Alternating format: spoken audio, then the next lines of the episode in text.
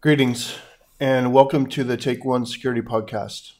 My name is Daniel Miessler, and this podcast is simply me reading InfoSec headlines and making comments all in one take. There will be no preparation, no editing, very little post production. The goal is to simply give people a way to audibly consume InfoSec headlines with a bit of analysis in less than 15 minutes. Today is January 25th, 2014, and let's get started. So there was an issue with the Marriott website uh, very recently, within the last few days, that exposed reservations and payment information. Uh, it has now been fixed.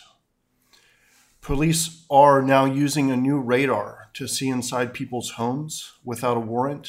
Uh, obviously, this is a big issue, especially since we've been talking about the over militarization of police, uh, police stepping outside the bounds of uh, sort of good behavior, that sort of thing.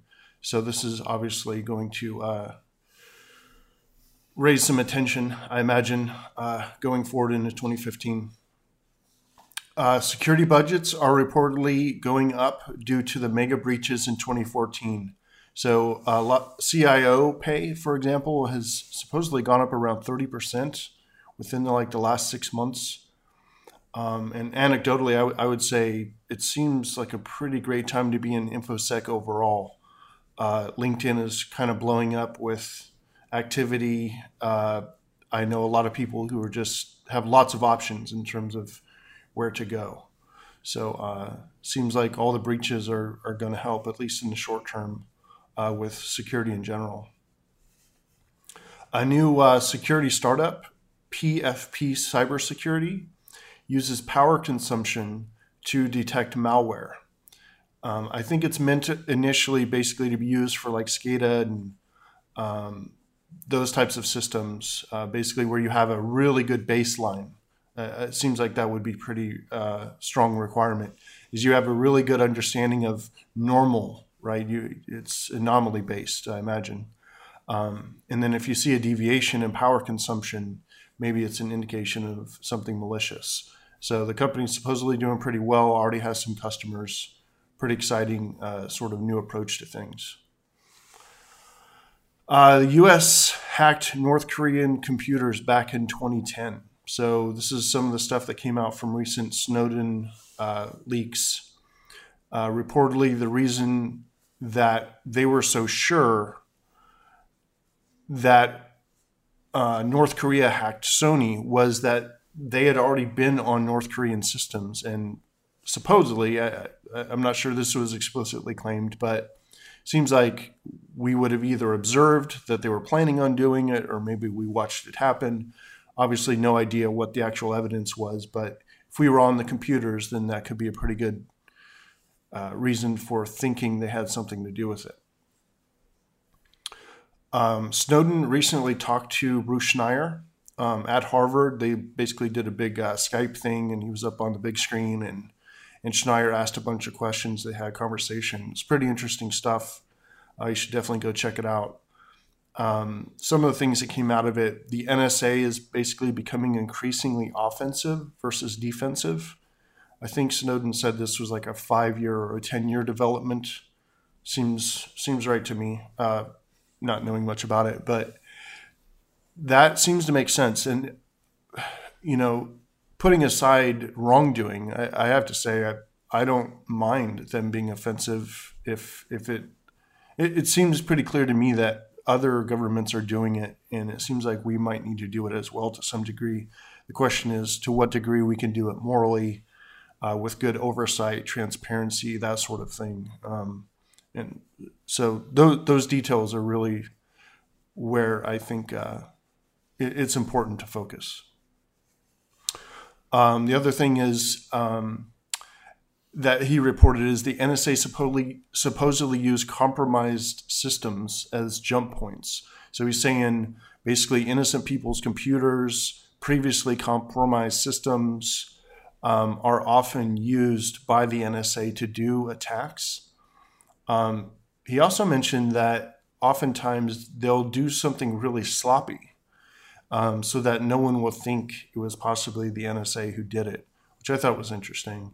The other thing you mentioned is that most of the NSA hackers or attackers or, or cybersecurity professionals are not like these super elite people. Most of them are fairly junior who are basically handed a manual, like a step by step, plus the tool that they use, um, which is uh, reportedly pretty advanced.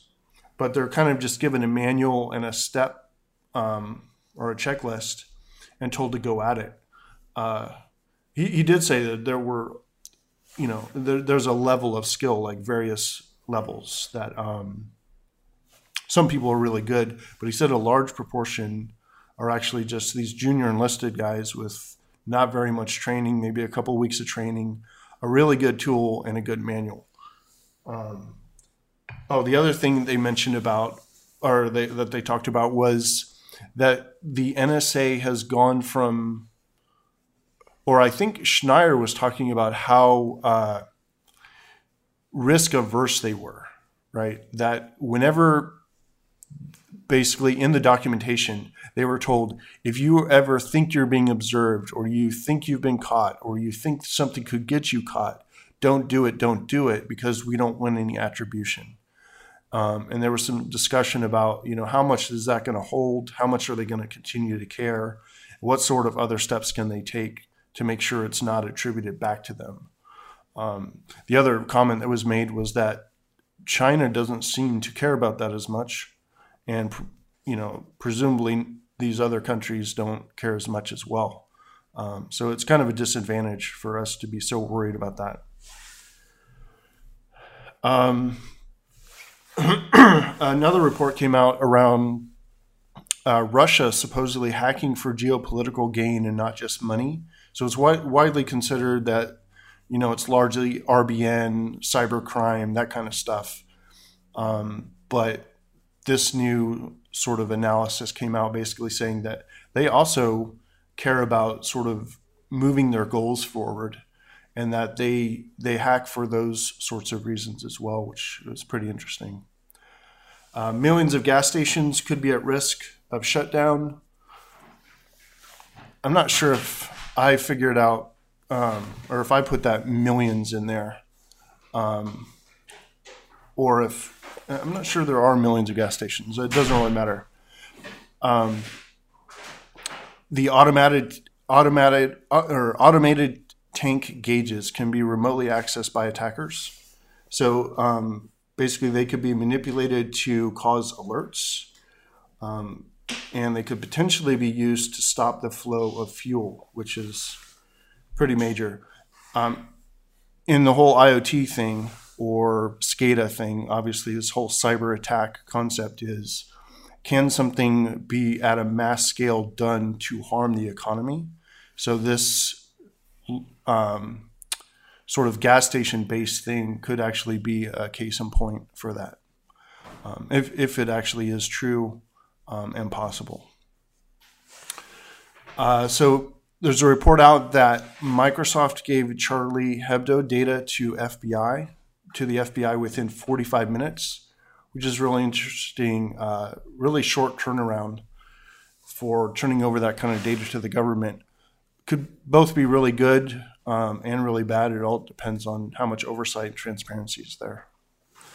Uh, there was a Starwood hack uh, based on bas- bad passwords. So basically, Starwood is a uh, a company that does like customer loyalty types of things, and uh, evidently they had a bad password policy, um, had reused passwords, and someone used a brute forcing tool against them and basically took a bunch of credentials.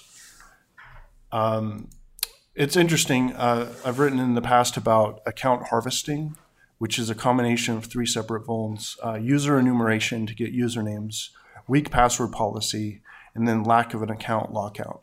Basically, if you have all three of these together, um, you know, sort of roll that up into account harvesting, which is sounds like exactly what happened uh, in the Starwood case. Um, oh, here's some breaking news. Uh, quite surprising. Flash has a major exploit. Um, first time for everything. Definitely want to update your stuff. Uh, people continue to be worried that the president's crackdown on hackers could hurt security professionals. Um, so Congress is meeting on the 27th of January to discuss breach notification. And obviously, there was a lot of talk last week about these various new restrictions that, that could come out and uh, what what could that could mean for being a security professional. Um, the wireless in about 2 million cars is highly vulnerable to attack. And a Polish company has created a mouse box, which is an entire computer inside of a mouse enclosure. So that's it for this episode. I hope it's been worth your time. You can find these headlines as well as more InfoSec, philosophy, and politics content at danielmiessler.com.